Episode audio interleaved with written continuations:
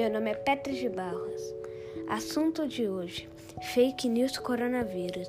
Fonte da pesquisa: site do Ministério da Saúde do Brasil.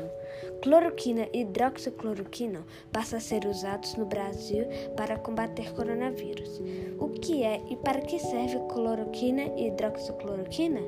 É um remédio indicado para tratamento de artrite, lúpus, afecções dermatológicas e reumatológicas e tratamento de malária. Apesar de estudos estarem sendo realizados sobre o uso da cloroquina e hidroxicloroquina para o tratamento da COVID-19, o Ministério da Saúde apenas autoriza a critério do médico para uso de curto prazo em pacientes graves hospitalizados para coronavírus. Riscos.